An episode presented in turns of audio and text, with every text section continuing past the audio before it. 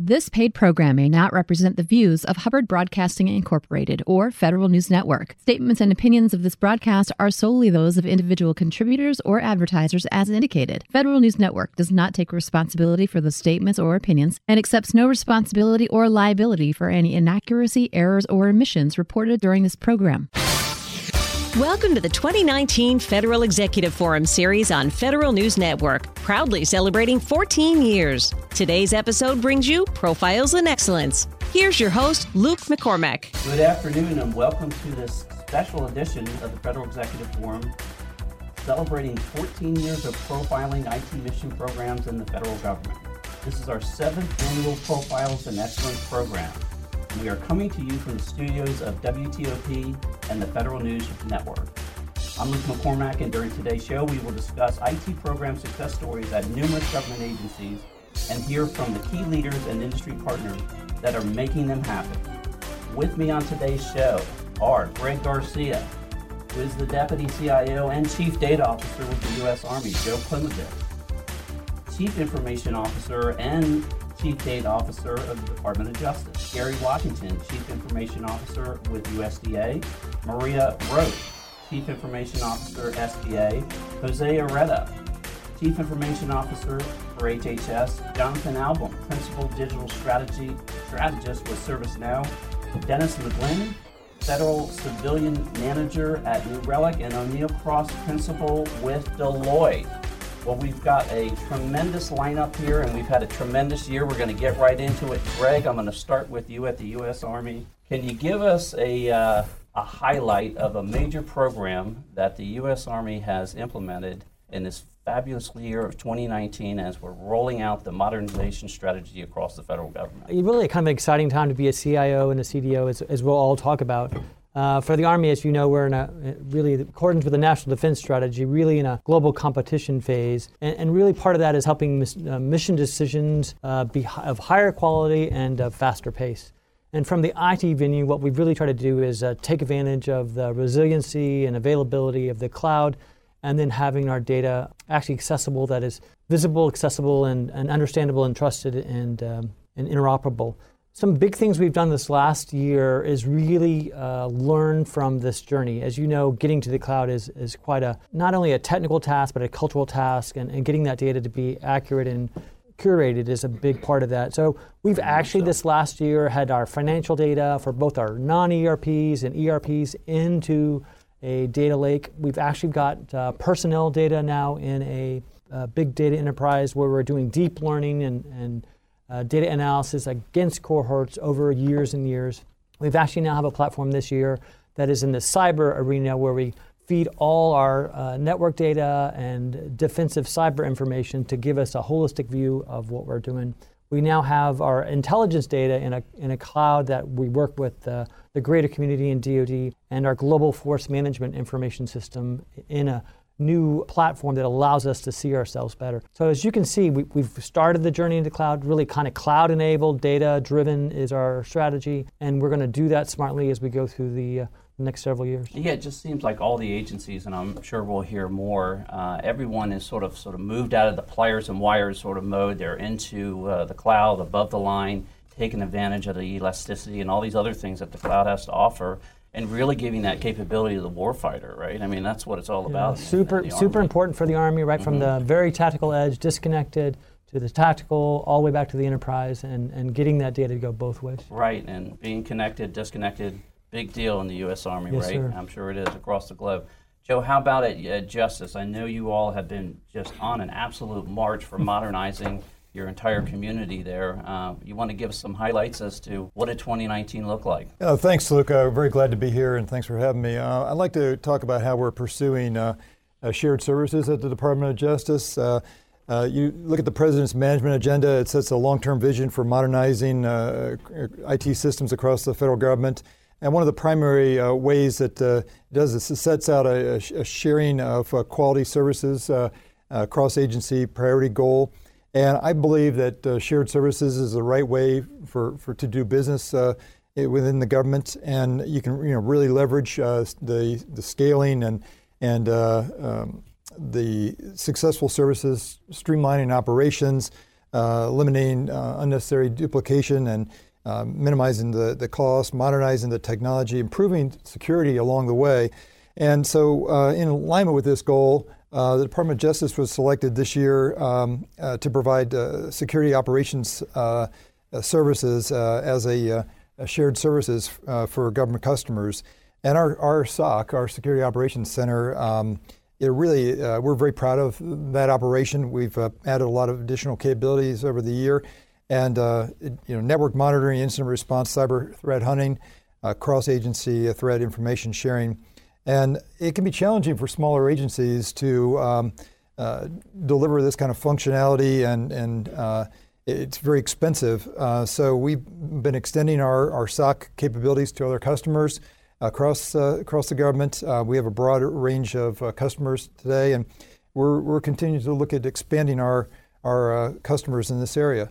And the other area on uh, shared services is our criminal uh, information uh, services. Um, you know, we we provide access to national crime information databases to 325 agencies, federal, tribal, and um, you know others. So you think about it, we have all this um, database, all these databases for, with crime information, and it has to be shared out uh, with other uh, agencies.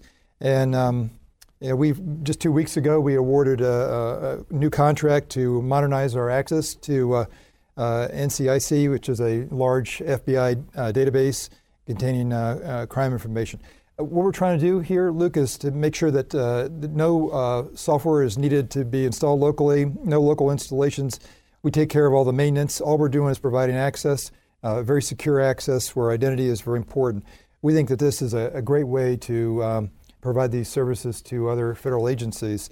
And um, you know, part of this is um, making sure that we've um, we're, we're making this information available uh, securely um, in a very uh, a deliberate manner. And if you want, anybody wants to learn more about our shared services on justice.gov, we've got a, a link, um, and uh, anybody can uh, ask for more information. So you know the the JSOC has been a, a legacy in this community for, for several years, and I mean, it's just powerhouse of capability. It's great to see that they're taking all that industrial strength, porting it out to a a small agency that may not have the, the, the, wherewithal to be able to do that and, and certainly do it quickly and just port it right in there and all of a sudden now they have this fantastic capability that you all have been developing over years, right? I think it's awesome. Gary, how about at USDA? I know you all have, uh, once again, another big cabinet level agency that has just been doing incredible things. And, and what I love every speech you give, you know, you always talk about the farmers, you talk about that community out there, you talk about that citizen experience, right? I think it's awesome. Uh, tell us what uh, what did 2019 look like for USDA? Well, thank you, Luke. Thank you for having me on the show. As you know, um, USDA owns the uh, was one of the leaders of the CAP goal for IT modernization mm-hmm. in the President's management agenda. So we've entered into a partnership with the Centers of Excellence (GSA), and we've been modernizing in several different areas: cloud computing, data center consolidations, improving the customer experience, data analytics, and improving our contact centers. So we've uh, got down from 39 enterprise data centers to four with the goal of getting to two in 2020, which has significantly reduced our total cost of ownership across USDA. We've migrated 81% of our applications to a uh, cloud environment. Uh, I think what we're most proud of is how we're digitizing our access, uh, digitizing the access the farmers have to us by modernizing our WIP program, market facilitation program. Our farmers, for the first time, can view their loans online, and we're continuing to improve how we provide services to not just the farmers, but ranchers, foresters, and our, and our scientists. Uh, in our data analytics, um, every, you know, we have dashboards that we use across the department uh, for our administrative uh, programs as well as our uh, non uh, other programs that we provide services to folks. But it's not just about the dashboards. We actually use those to make informed decisions and do analytics on the data that we have. Mm. And what, what that is forcing people to do is improve the quality of their data. And they know that we're going to use that in terms of how we make our management decisions and everything. Uh, we're continuing to uh, modernize our contact centers, how we engage our public, how they get access from, from us by using artificial intelligence tools, you know, machine learning, robotic process automation as well. And uh, o, OCIO had partnered with our CFO, uh, colleagues and, in HR in terms of using robotic process automation to uh, we have to fill vacancy slots, you know, but to provide uh, take low vi- provide high value work for our employees and automate some of the manual processes that we have across USDA. You know, uh, what gets measured gets done, right? Yes. And it's great to see that uh, you're, you're using some of those higher order analytics to be able to, uh, to really zero in on uh, some of these trouble areas and that you're changing that sort of uh, UX, uh, UI experience. And I'm sure multi-mode capability for, uh, for that vast community you have out there across the country. Maria, it has been a banner year for, for SBA. Uh, uh, every, I, I would say that I can't, can't imagine that 2019 has not been the most uh, significant year for SBA as far as IT modernization and for the entire community, right? I mean, you, you've been experimenting, developing, iterating a lot of these capabilities for the rest of the interagency to use. Tell us about 2019. Oh, uh, thank you, Luke. Um, you know, the SBA uh, serving those more than 40 million small businesses across the, the United States. We've got a 200 billion loan portfolio, 30 billion in private equity funds. And as we provide services, counseling, uh, loans, certifications to small businesses, I realized early on when I got to SBA three years ago that, we really didn't have a good view of our customer. And over the this last year, we've made some significant strides to get to that 360 view of our customer. Who is that customer? Who is that small business? And what is their journey and their interaction with the Small Business Administration? And what we've done is we've built out the platform for that to bring together a lot of the stovepipes across the agency. It was pretty clear early on that we had, you know, counseling programs and training programs and, you know, programs for veterans and programs for women and and they weren't connected and being able to bring that together to be able to see what that view is of the customer so that you know when they get a loan you know it was a result of counseling that they had maybe six months ago or a veteran that gets you know through the through their tap classes. Everyone gets um, uh, some training on on starting a business as they're exiting the military service. Well what's that connection between someone leaving the army right Greg somebody leaves the army and then somewhere down the road, whether it's six months, a year, 18 months, they move somewhere in the middle of the country and then they start a business. How do I know what that connection is going through? And we've been laying the foundation for that over the last year. It's actually been more than that, but bringing that together has been a really big lift.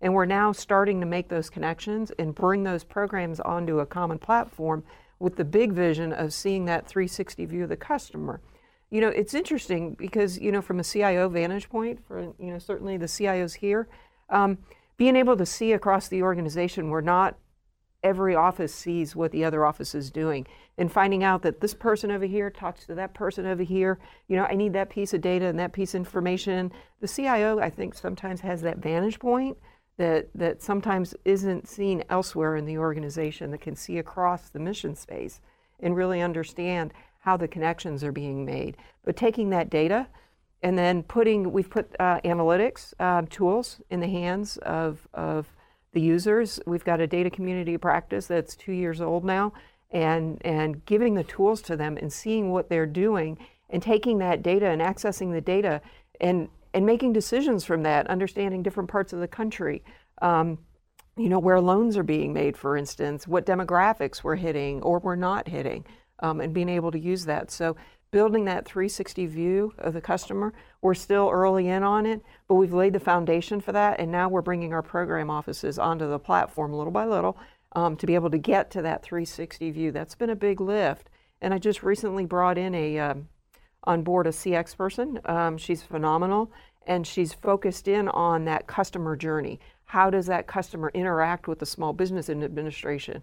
How, what are their, how, how do they interact? Do they email? Do they call? Do they use the website? What is that? And really honing in on that as we're rolling out the platform. Right. So and it's been and, a big lift. Yeah, it's been a huge lift. And it's interesting you, you point out about how the CIO really has a, uh, a dimension there of every different business line within a community, right? They see it from a, uh, a perspective that not, not many of the, uh, the folks in, a, in an agency see it, right? So you have that opportunity to really pull it together as you're building these common platforms and you know laying down some of these these modernized capabilities to enable uh, the small business owners, right? Mm. Jose, you've been over at the HHS as the CIO now for a few months, but you've been at HHS for quite some time prior to that. Uh, 2019 certainly been a big year for the HHS. Give us uh, give us the highlights. Yeah, so I'm actually going to take your question in a little different direction, sure. and I think it's really I important. No less of that. I figured you'd say that. Um, I want to focus on our mission space and the people that we're impacting because I think that's extremely important, and you've heard that with everybody. I want you to imagine for a second that you're a single mom in a rural part of the United States, recently divorced. Both your kids went to college, and they didn't come back. They went to a city for a job. And you drive 40 minutes to work every day, right? I'm talking about social determinants of health, specific data things that are important to health. You drive 40 minutes to be an RN every single day for work, and you hurt your back at work, and you're prescribed opioids. And you start to take them for the pain, but you're lonely you're, there's no sense of community. You live in a re- really rural part of the United States and you become addicted. And your neighbor comes by to visit one day and you say you're not feeling well, so you're going to sit on the couch for a few days. The neighbor comes by to check on you two days later and you haven't moved. You're abusing your opioids. You're taking 20 to 25 Vicodin a day. Now, your neighbor scoops you up and takes you to the hospital in the rural part of the United States where they don't have access to data. And when they take you to the hospital, the doctor there says, We think you have pneumonia. We're going to put you on an IV drip, and in 12 hours, we think you'll be better. But in 12 hours, guess what? 90% of your major organs are starting to fail, your lungs collapsed, you're fully intubated, and you're life flighted to New York City. And the second you get to New York City, the doctor realizes you have something called sepsis. Now there's only seven or eight strands of sepsis, okay? And you can and they're all treatable. You can treat it at the moment of cough if you have data and you have insight to that. So the doctor puts you on an IV intravenous drug, seven or eight of them, which treats every form of sepsis. Now seven of those drugs are killing you. One's killing the sepsis that you have and you have two days for a data exchange of a blood specimen to determine what type of sepsis you have. Now, I've actually personally experienced this, um, and, and the person survived. But after finding out what type of sepsis she had, she was given a drug and then given four other drugs to recover from the seven drugs that were killing her. Right. Now, that story. Yeah. Now, imagine if you had insights into de identified claims data related to prescription drug use. Imagine if you had the ability to tap into a social determinants of health data platform, which is the basic data that any marketer uses to actually sell you a cup of coffee or tell you where you can get cheap gas. Imagine how that could impact that individual's life. The, and uh, Maria talked a ton about a foundation. The foundation that we've built in the back office so that we can peer into cloud tenants across the department, the, the, the multiple recurrent neural networks that we've built so we can actually use a long short-term memory recurrent neural network to, add, to, to analyze different data sets will actually give us the ability not only to drive policy to help that individual, but to drive a return on investment as it relates to de-identified prescription drugs and, and the way they're being prescribed to individual users. And I think it's extremely important that we never lose sight of the person and the individual that we're trying to serve. So at HHS, we're piloting behavioral-based identity at the edge of the network. We've done three recurrent neural networks right now, one of which you haven't heard about, but it's in the cyberspace. Uh, and we've built the ability to peer into multiple cloud tenants and actually start to share data across multiple cloud tenants, all in the back office, but we're doing them to serve that woman that is in rural upstate New York uh, and has that addiction. What a powerful story, and I'll tell you, it, it goes to show how important you know having that data to the right individual at the right time is really important to enable any of these missions. We're going to take a short break and we'll be right back. You're listening to the Federal Executive Forum on Federal News Radio, part of the Federal News Network. What's your possible? With cloud, you can imagine a new world of possibilities when it comes to interactions with citizens and achieving your mission. Cloud presents an opportunity to reimagine everything. It is the power to transform. It is a catalyst for continuous reinvention. With Deloitte Cloud, you have a pathway to confidently discover your possible and make it actual. For more on how to advance your cloud and fast track your possible, visit deloitte.com slash us slash federal cloud. For many government agencies, the question isn't whether to move to the cloud. It's about which services can deploy more efficiently and securely via the cloud to provide the agency with additional capabilities to better serve citizens and employees, often with less internal cost and resources. At ServiceNow, we pledge to improve efficiency and engagement with a single cloud platform. ServiceNow, we make the world of work work better for people. New Relic is built to help agencies create more perfect software. They're the industry's largest and most comprehensive cloud based observability platform. With New Relic, you can gain true understanding of how your applications are performing as they deliver customer experiences, advance business operations, and support mission goals. Find out how New Relic can help your federal agency provide best in class digital experiences at newrelic.com. That's newrelic.com. Welcome back to the Federal Executive Forum on Federal News Radio, part of the Federal News Network. Are talking about 2019 in this special edition of the Federal Executive Forum. I'm going to throw it over to you, Jonathan, and uh, tell us about what 2019 looked for look like for you all and uh, and ServiceNow? You have a, a wide swath across the That's entire right. community. We just heard a very powerful story about enabling a, a mission, enabling a, an individual, enabling a family. Uh, tell us about uh, 2019 and ServiceNow. Sure. Well, uh, thanks, Luke. It's great to be here. As, as you mentioned, you know, ServiceNow is working all across the federal government, doing um, things that are very similar to what we heard from the from the other panelists around data, around creating visibility into data, and helping uh, good decisions be made. So one of the stories that comes to mind that I really uh, I like to talk about is what we've been doing at the Air Force. We, we heard about the National Defense Strategy already, and having good business operations that make the National Defense Strategy uh, actions um, successful was really a, a, hard challenge that we worked on with, with the Air Force. Prior to um, working together, the key data that would drive business decisions would be in spreadsheets and emails, uh, phone calls. It would be locked away in people's, uh, in people's minds. And there wasn't a central repository to manage this information. And without that, it could be very difficult to know that you're making the right decision. So uh, we worked together over the, um, over the, past, uh, the past year plus to establish um, a comprehensive dashboard capability that brings together information about different initiatives, projects, um, the, uh, the milestones, key objectives, uh, risks, issues, and puts it all in one place under one pane of glass, so to speak. So anyone who's participating at the you know an executive level, a senior level in the Air Force, has one place to go to find out the status of the most important work. Um, again, before all this information be brought together, these these same leaders, but it would be coalesced from all these disparate data sources. And by the time those PowerPoint presentations made it to, to somebody, they might be outdated. And that was a lot of work to create those PowerPoint presentations. So we we helped the Air Force eliminate all of those manual tasks. Uh, we've made it really clear now when there is an issue where to go. The dashboard makes it very visible. As we said, what gets uh, what gets measured gets managed, right? So they have the same ability to dive into a particular topic or an area of a project because they're using ServiceNow to bring that information together in one place. So you know the people's time is very valuable and it's always limited. So if I have to search through a lot of different different uh, sources of data to find out how something's going, one I might miss something, but two it takes a lot of time.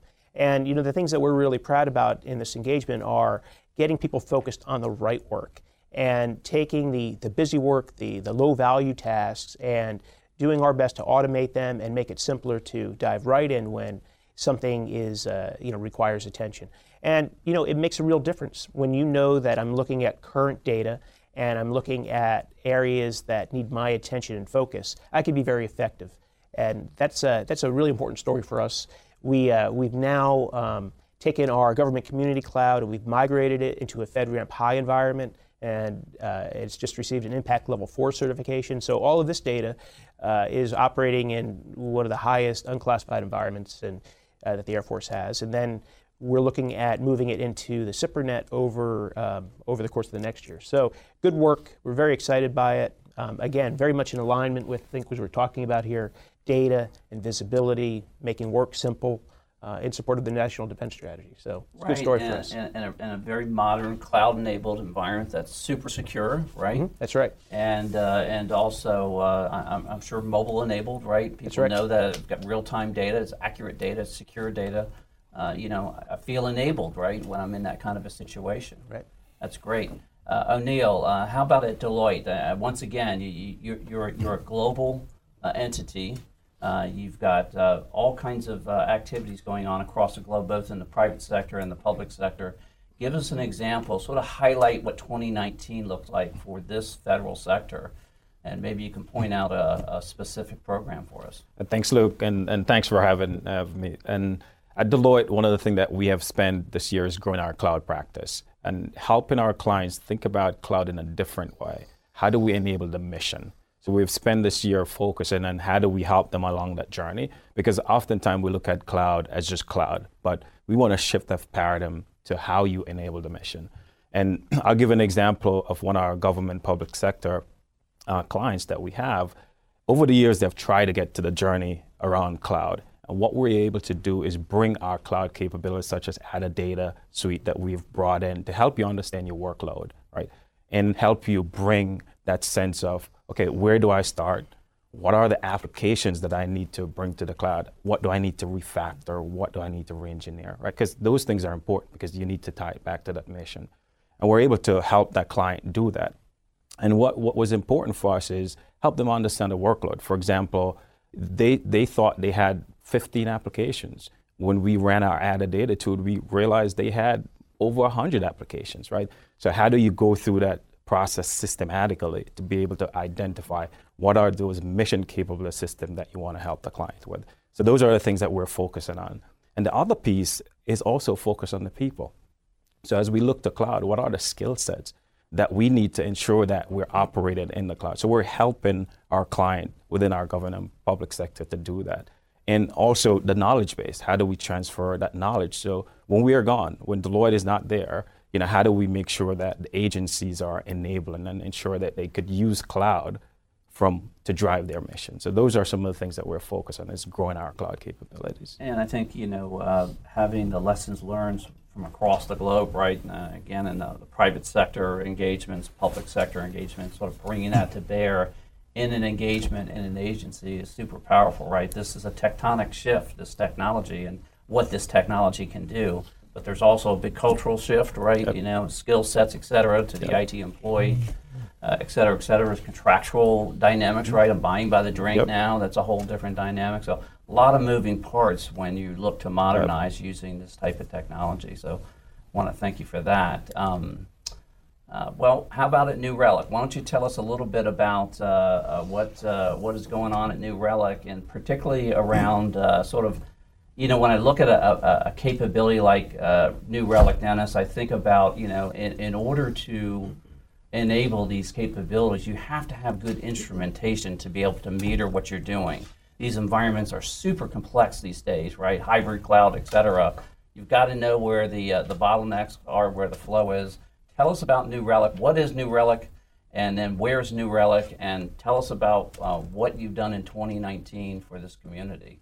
Sure. Thanks, Luke. And um, you, you, mentioned earlier about what gets measured gets done. Well, when you think in terms of uh, digital transformation and you think in terms of that being running your business on software, you, you look at New Relic. And New Relic is a cloud based instrumentation platform for your software and your back end software cloud infrastructure. So if you look at New Relic, we're uh, working with 17,000 customers worldwide, half of the Fortune 100. Uh, many of the federal agencies that are going through this digital transformation process. We're helping them with citizen experience, modernization projects, cloud migration, and mobile.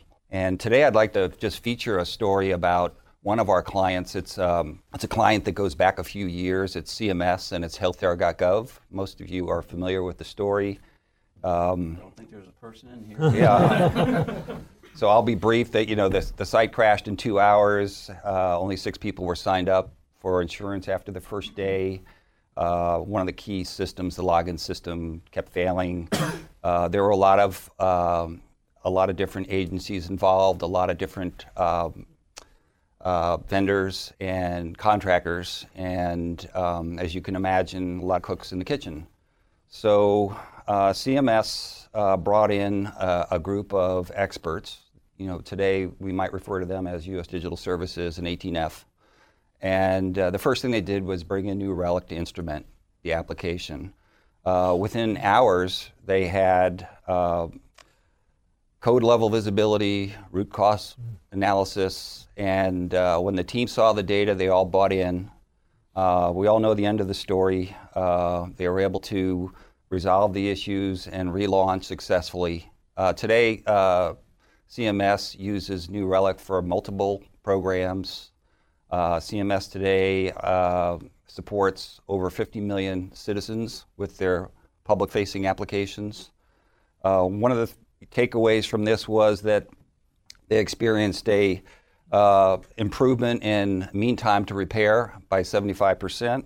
Uh, they doubled their number of websites, the programs that they were supporting, and active users, but only increased their staff by 25%. Uh, they moved from quarterly releases to an agile two week release cycle. They improved their development time by 80%. And um, a lot of the uh, folks that were involved in that project, uh, the SIs, the systems integrators, the, the folks at USDS and uh, 18F continue to use New Relic for projects they're working on today. You know, and, and that was early on in the entire federal government's modernization journey. And, you know, we all know that if you're going to modernize, you have to modernize in a, in a very modern way and use, uh, you know, uh, current contemporary tools and techniques. And it's you know, instrumentation is a big part of this, right? You have to be able to measure these activities so you know where your uh, where your uh, attention needs to be focused. Exactly.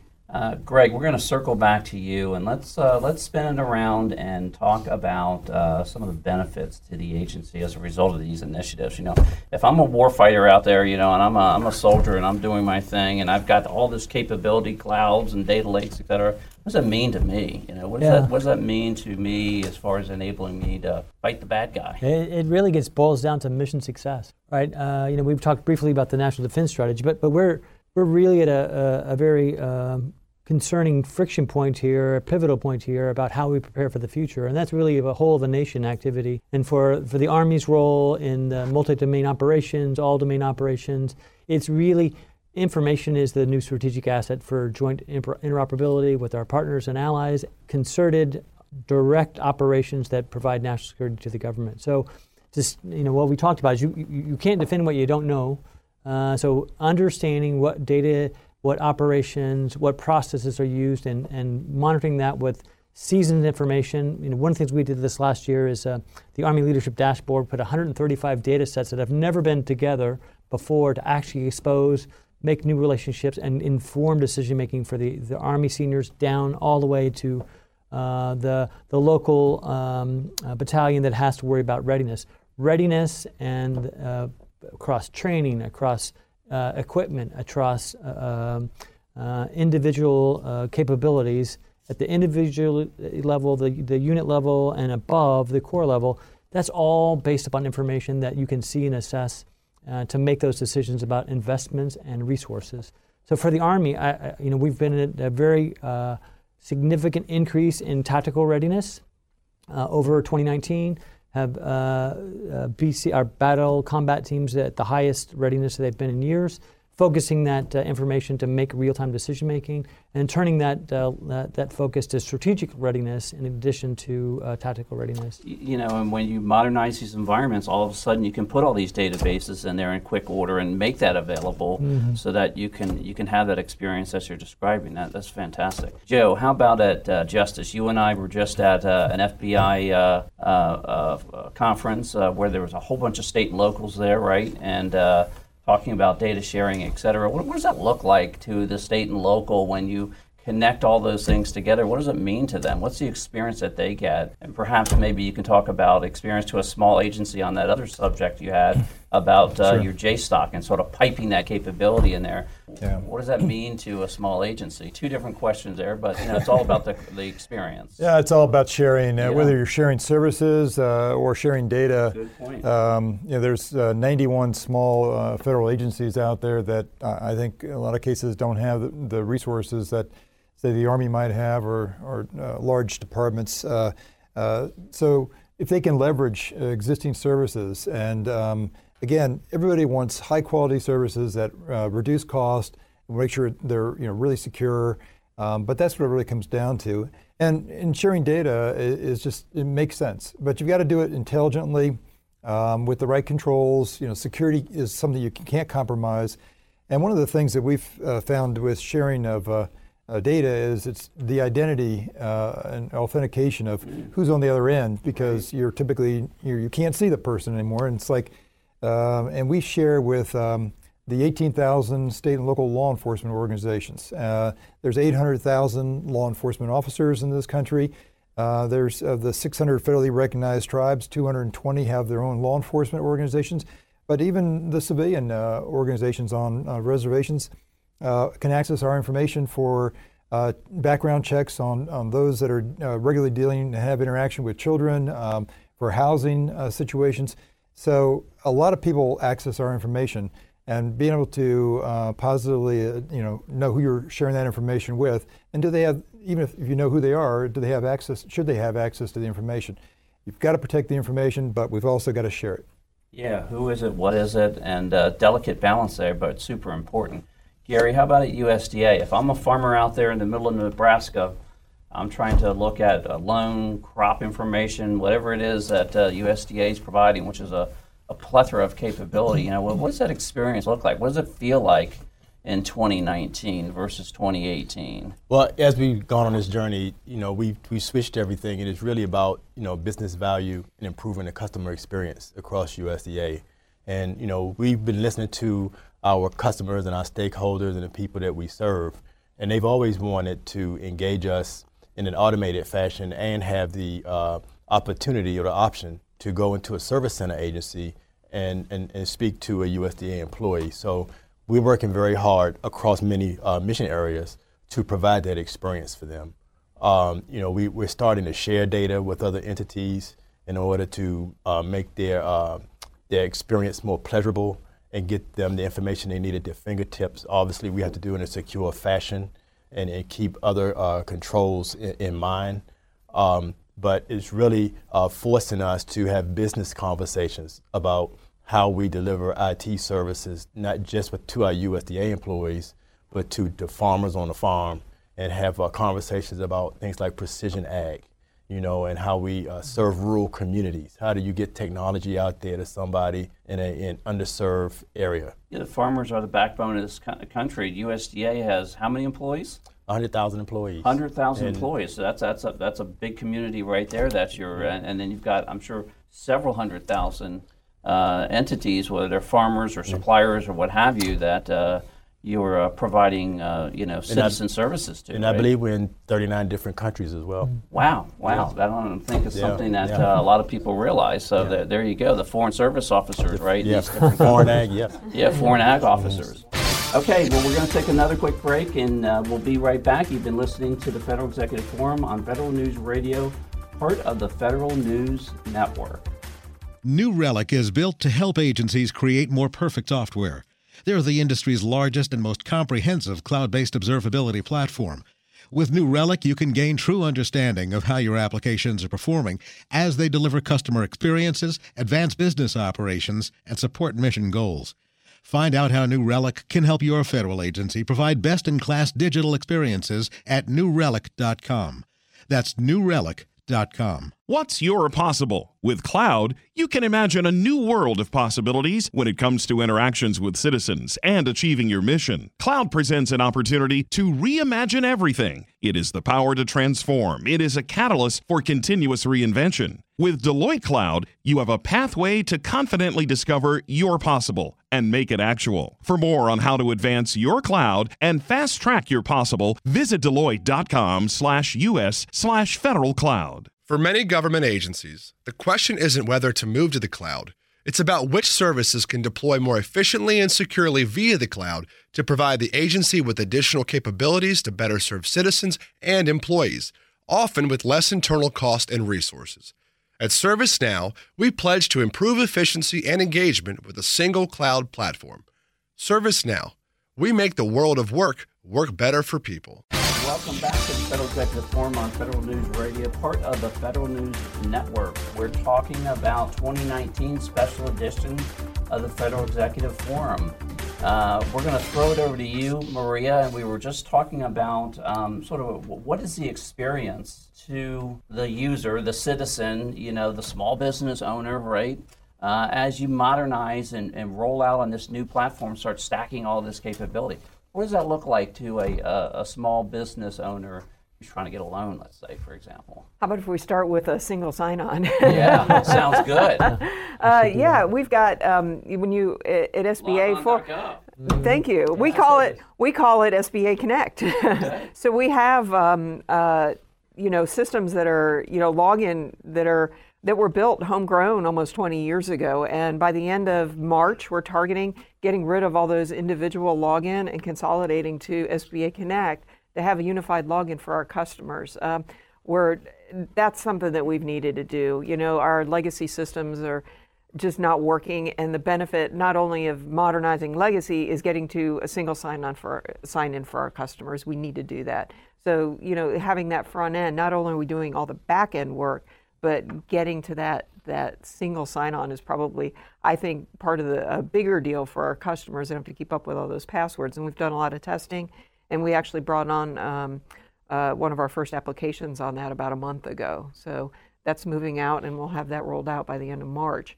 Um, but but for those customers, you know, that journey I mentioned earlier, um, that I brought somebody on board for that customer experience and that journey because SBA deals a lot in paper. We're moving to electronic, digital transformation, a lot of those elements, but really understanding that journey from the customer and how they interact with the Small Business Administration, how many times they have to upload the same document.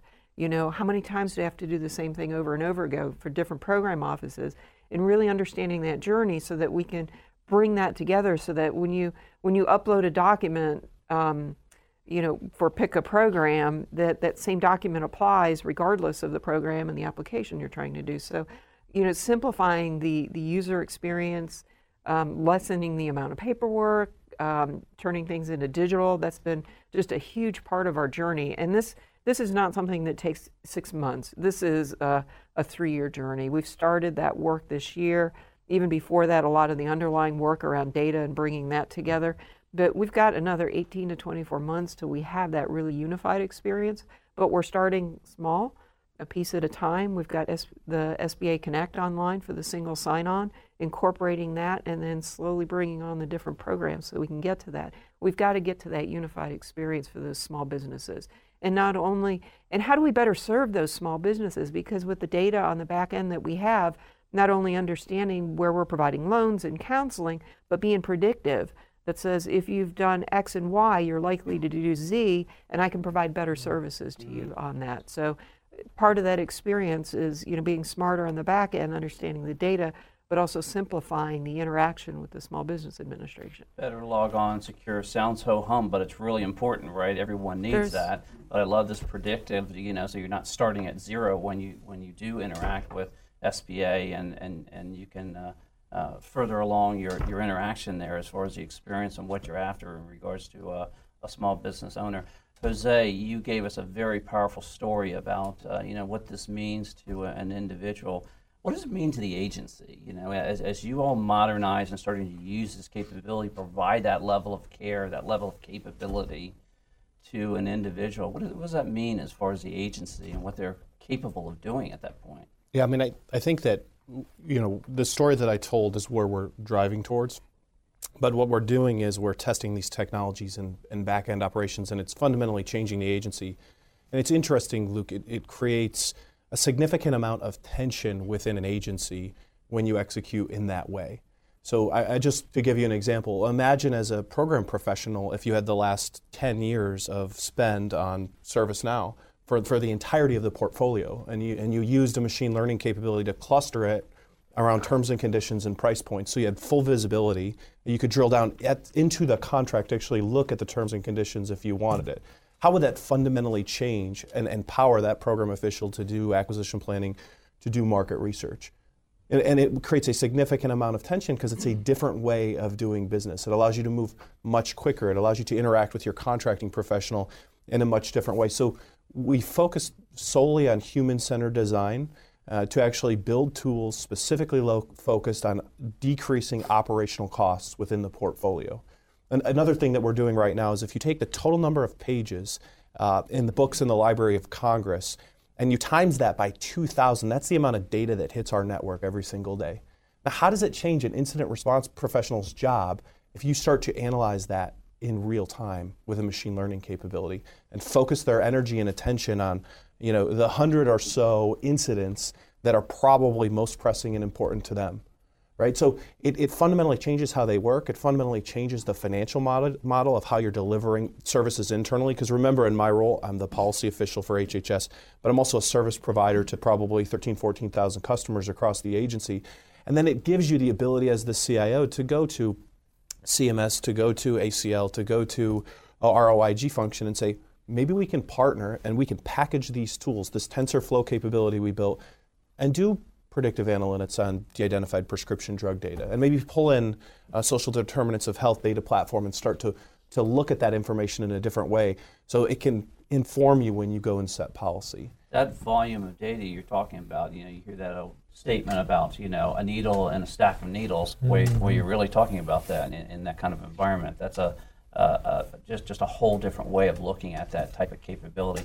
Jonathan, uh, over at ServiceNow, you gave us a great example of sort of I'd say digitizing, you know, mm-hmm. sort of that, that daily experience, you know. Once uh, an agency is in that kind of environment, right, and kind of realize that, you know, sort of, you know, what, what does that mean to an agency? What does that feel like to the individual, to the decision makers up and down the sure. chain as far as, you know, just, uh, uh, you know, enablement of their operation. So, you know, ServiceNow was built with a purpose. Uh, the purpose is to make the world of work work better for people. It, what, does that, what does that mean? It's when you have uh, data all over the place or you have services or processes that are disconnected, it's very hard to get your job done. One of the things that we focused on at the Air Force and you know really across government with all of our customers is taking out the work that is low value so people can be focused on the things that are mission, that are high value, that you can go out and you can serve the farmer, you can serve uh, the, the, um, the woman in Jose's story, you, the warfighter has what they need. And we're all better able to do that when we're not thinking about how do I get an HR issue solved? How do I uh, get my computer fixed? Um, how do I navigate the complexity and the bureaucracy of, a, of an organization? So, by simplifying those workflows and, and taking those digital workflows and connecting them in ways that add value to employees on a day to day basis, we all become better at doing our mission. And that, that's sort of the core value that we have as a company and a story that is consistent through our, our engagements in government and something I think that's a theme through all of the stories that we've, we've heard today. When you can be focused on the mission and you can be able to show that the work we do in IT ties to a program outcome that's positive and the citizen has a loan or a warfighter is better served, or someone gets better health care. You know, you can really feel good about the job that you're doing, and you can be uh, confident that you know the work you do is added value to to the people who really need government at a certain point in their lives. So right. you know, it's very re- rewarding. I think. Sure, and I mean, you're really talking about being able to have the event individual sort of focus above the line, right? You know, all the all the. Yeah, I, I remember telling one of my product managers, "You want to be a hero."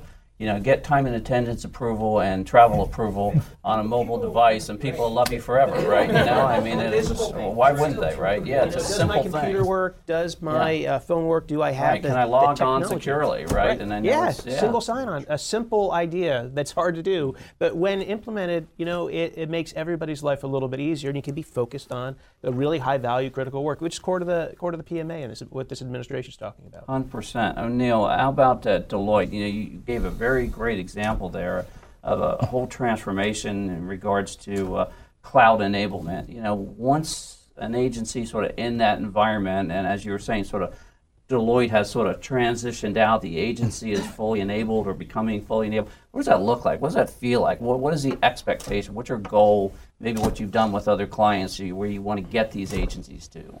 I think one of the things at Deloitte, we want to get the agency and our government and public sector clients to focus on the mission, and we, we talk about it. How do you enable mission, right? You know, one of the areas that I focus on within Deloitte is around cloud integration, which, you know, when you look at big programs, sometimes we're not very intentional about it. You know, I had one client that was up um, in Seattle, and one of our clients, 1,700 interfaces point to point connected 90 applications. So if we talk about the 360 view, right, we have to figure out how to solve those issues. And at Deloitte, those are some of the focus areas that we're looking at because you know, as you transition to the cloud, you're going to see a lot of hybrid cloud. How you integrate your application on-prem and also your application in the cloud? So those are important shifts that we're seeing. And it's some of the things that we at Deloitte are focusing because it helps the mission and it helps drive the outcome of some of the things that Jose talks about. Right, you're going to have these hybrid uh, cloud environments where these legacy installations, right, with the smart cloud initiative underway. you're also going to have these multi-cloud capabilities, Exactly. right? So, and not all clouds are the same. I think yep. we've all learned that. And so, uh, really important to uh, to be able to stitch it all together. Uh, great tee up for uh, for New Relic there uh, in regards to you got to instrument that, right? You got to know where these things are. Once your environment starts to get, you know, less complex in some ways and a lot more complex in other ways, right? So, what does that feel like once you've fully enabled that type of capability? We've, we've really got a lot of lessons learned from working with our uh, federal customers and our commercial customers. When you, th- when you think about um, putting together a really good citizen experience, one of the things that we did learn was that it's just not enough to do surveys and polls. You have to instrument everything. Ideally, you instrument it early. Um, and uh, you know, since it's been mentioned, uh, we're talking about uh, single sign-on and login.gov. Login.gov project is an excellent example of a project that used New Relic from the very beginning to get a good positive result at the end. Um, so there. Yeah, I got login.gov. Yeah. I love it. It works great. Two-factor authentication. It's awesome. So uh, you know, our, our CEO Lew Cirne likes to say it's it's not production if it's not instrumented. Yeah. And um, another area where we've we've seen um, a lot of success with instrumentation is in the cloud migration area. This is an area where um, O'Neill just mentioned that they discovered 17,000 dependencies, 1,700 dependencies. Uh, understanding what you're dealing with is job number one. Um, and then there's a lot of other things that go into migrating, including doing a baseline before and a baseline after so you can see what your investment is getting for you. And so these are the kind of things that you know New Relic is helping uh, our customers manage uh, with regard to uh, citizens' experience in cloud migration. And I'm sure uh, the same in the uh, private sector as well, right? As all these vendor partners here have a great big presence in the private sector as well in regards to you know marquee capabilities out there, bringing that into the federal service, which I think is awesome. Greg, um, let's talk about priorities. What is your laser focus number one, number two priority in 2020 as we as we enter this new decade? Awesome. Yeah. Uh, well, our Army is focused on four, four priorities, uh, and we are laser focused on this people, readiness, uh, modernization, and reform. And, and from the IT view, that, that's really some really impactful directions that we have. In the area of uh, people, you know, this whole culture skill shift is really something that's really important. We're, we're working on our, our continued effort for what we call Workforce 2028 is how do we shift the skills that they're that are sort of legacy skills of managing servers to managing those that that, that provide things as a service. As you know, we're doing enterprise IT as a service uh, to figure out the best way how IT is delivered. That's a whole different set of oversight skills that we have to train our workforce for. As we do, as we talk about shared services, common shared services, migration services, that's a whole different genre of skills that we have to and culture that we have to work on. In the area of readiness, really cybersecurity again, platform cybersecurity, weapon system cybersecurity, network cybersecurity, and individual cybersecurity. That's a big part of it. Modernization, our, our network is probably under the, the most dynamic change over the last 30 years, because again, as we highlighted earlier, from the disconnected soldier to the tactical network, all the way through the enterprise, getting the right data at the right time, kind of really any data, any C2 node uh, for multi-domain operations. And really in, in the cloud and the data thing is really the, the big engine, the big lift. Again, as we had talked about, cloud-enabled, data-driven. Uh, we've just published our Army data plan. There's an EXORD that we're actually walking through. We just established an enterprise cloud management office, hired uh, Paul Puckett uh, that's going to help us and really kind of centralize, focus, and execute. We want to build a little, learn a little, and prove a little, and then improve uh, all, all through Sounds awesome. We're gonna fire it up a little bit because I want to make sure you guys uh, get your the agencies get their top two priorities out there. Joe, what's the laser focus in 2020? I'm going to continue focusing on improving our services, obviously reducing our operating cost, uh, improving our cybersecurity posture. But uh, one area that uh, I'm going to put a lot more focus on in the next uh, year or two is uh, data management. Um, next to, uh, you know, we, we're going Says the chief data officer. we're, we're going, Hey, we are. We're going to mature our data management capabilities. Uh, you know, next to uh, people, next to our workforce, uh, data is our most important asset. And when you look at it, there's uh, we've got to optimize our data management, our sharing, our use of data. Uh, Gary mentioned closing a lot of data centers. I've closed 97 data centers in the last five years. Wow. We moved a lot of that to uh, commercial cloud environments, but we really didn't look at optimizing. We looked at how can we save as much money as fast as we can. And so we got to go back now and look at that. That's your um, cloud first, cloud smart play. It right? is, yeah. it is, and uh, you know, so we're hiring uh, a number of data scientists now. Um, we're looking at how we can further enhance the skills of our existing workforce uh, with uh, understanding data science. Uh, so, I'm, I'm, you know, we've gone through at the federal level two um, cohort training classes for retraining people on cybersecurity. We're looking at doing that now for, for data science. But we've got to continue focusing on, on data because it's the core of all these missions. We can talk about capabilities, but, but data is at People the, and data. Yep. Gary, how about at USDA? Top two priorities. Well, we're laser beam focused on preparing our workforce. Mm-hmm. You know, as we modernize, yes. you know, you can't leave your people behind. So we have to, we're preparing them for this new environment uh, that they'll be operating in because because of the technologies and solutions that we've implemented at USDA, their skill sets need to change, and the relationship between our business partners in IT has changed as well. So we need right. to we need Acquiring to services a lot yes, different than we need to prepare to. them for that, and we continue to modernize. Um, outside of the COEs, we've you know consolidated our security operations center. We're modernizing that. We're going to consolidate our networks from 17 to one, uh, using partner with GSA, using the EIS contract, um, and we're uh, the back office activities. We're we're going to have to, we're man, governing at the enterprise level. We'll be providing end user support services for the entire 100,000 people at the department level. And cybersecurity will always be a focus for us, continuing to modernize, you know, how we improve our cybersecurity posture at USDA. Laser focus on cybersecurity. Maria at SBA, um, 2020. Yeah, workforce. We're in our second year of executing on our IT strategic workforce plan. Um, really uh, continuing to push on that, educating our workforce uh, for the IT workforce. You know, three quarters of it doesn't report directly into my office. So continuing to influence that, working on that, upgrading the skills for the entire workforce, everything from position descriptions to how we're hiring, yeah. bringing all that in. So a big focus on, and not just the IT workforce, but as we as we you know go through this digital transformation, we need to bring the rest of the workforce along so that they understand you know what the changes and how they impact them as we move into this you know continuing to move in the digital world the second thing is as you know it's we've had a lot of change in the last few years um, maturing our processes and procedures um, focus on that this year so that we're repeatable consistent in how we provide our services a big push people, on that. People, I hear it uh, across the board there. Jose, top priority for HHS. HHS has a 1.45 trillion dollar hit on U.S. GDP. It's 10 percent of U.S. GDP. We have data on one third of the people that live in this country. So we're focused on cybersecurity. How do we automate as many of the cyber functions as we can possibly automate so that we can lower the cost of de- delivering cybersecurity solutions based on the data set that we have? I want to leverage the existing cloud capabilities that we have and hook into those cloud tenants I'm not going to replatform all that data. That would cost too much money. That wouldn't be efficient. Secretary Azar is focused on lowering the overall cost of operations so we can put money back into healthcare, back into delivering services for people. So I need to understand how I'm delivering service and capability from a customer perspective. I need to create a data set so I understand how well we're doing that.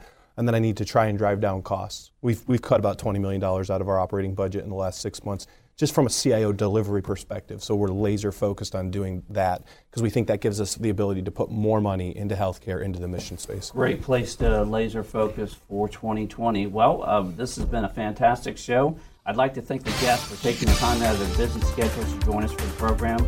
I'd like to thank the sponsors for which we do not have a show.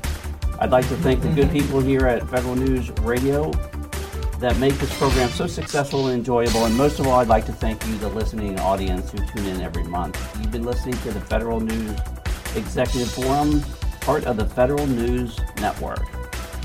Thank you for listening to the 2019 Federal Executive Forum series on Federal News Network, proudly celebrating 14 years. This show was produced by the Trezza Media Group. If you missed any portion of this show, you can listen to the show in its entirety and on demand at federalnewsnetwork.com.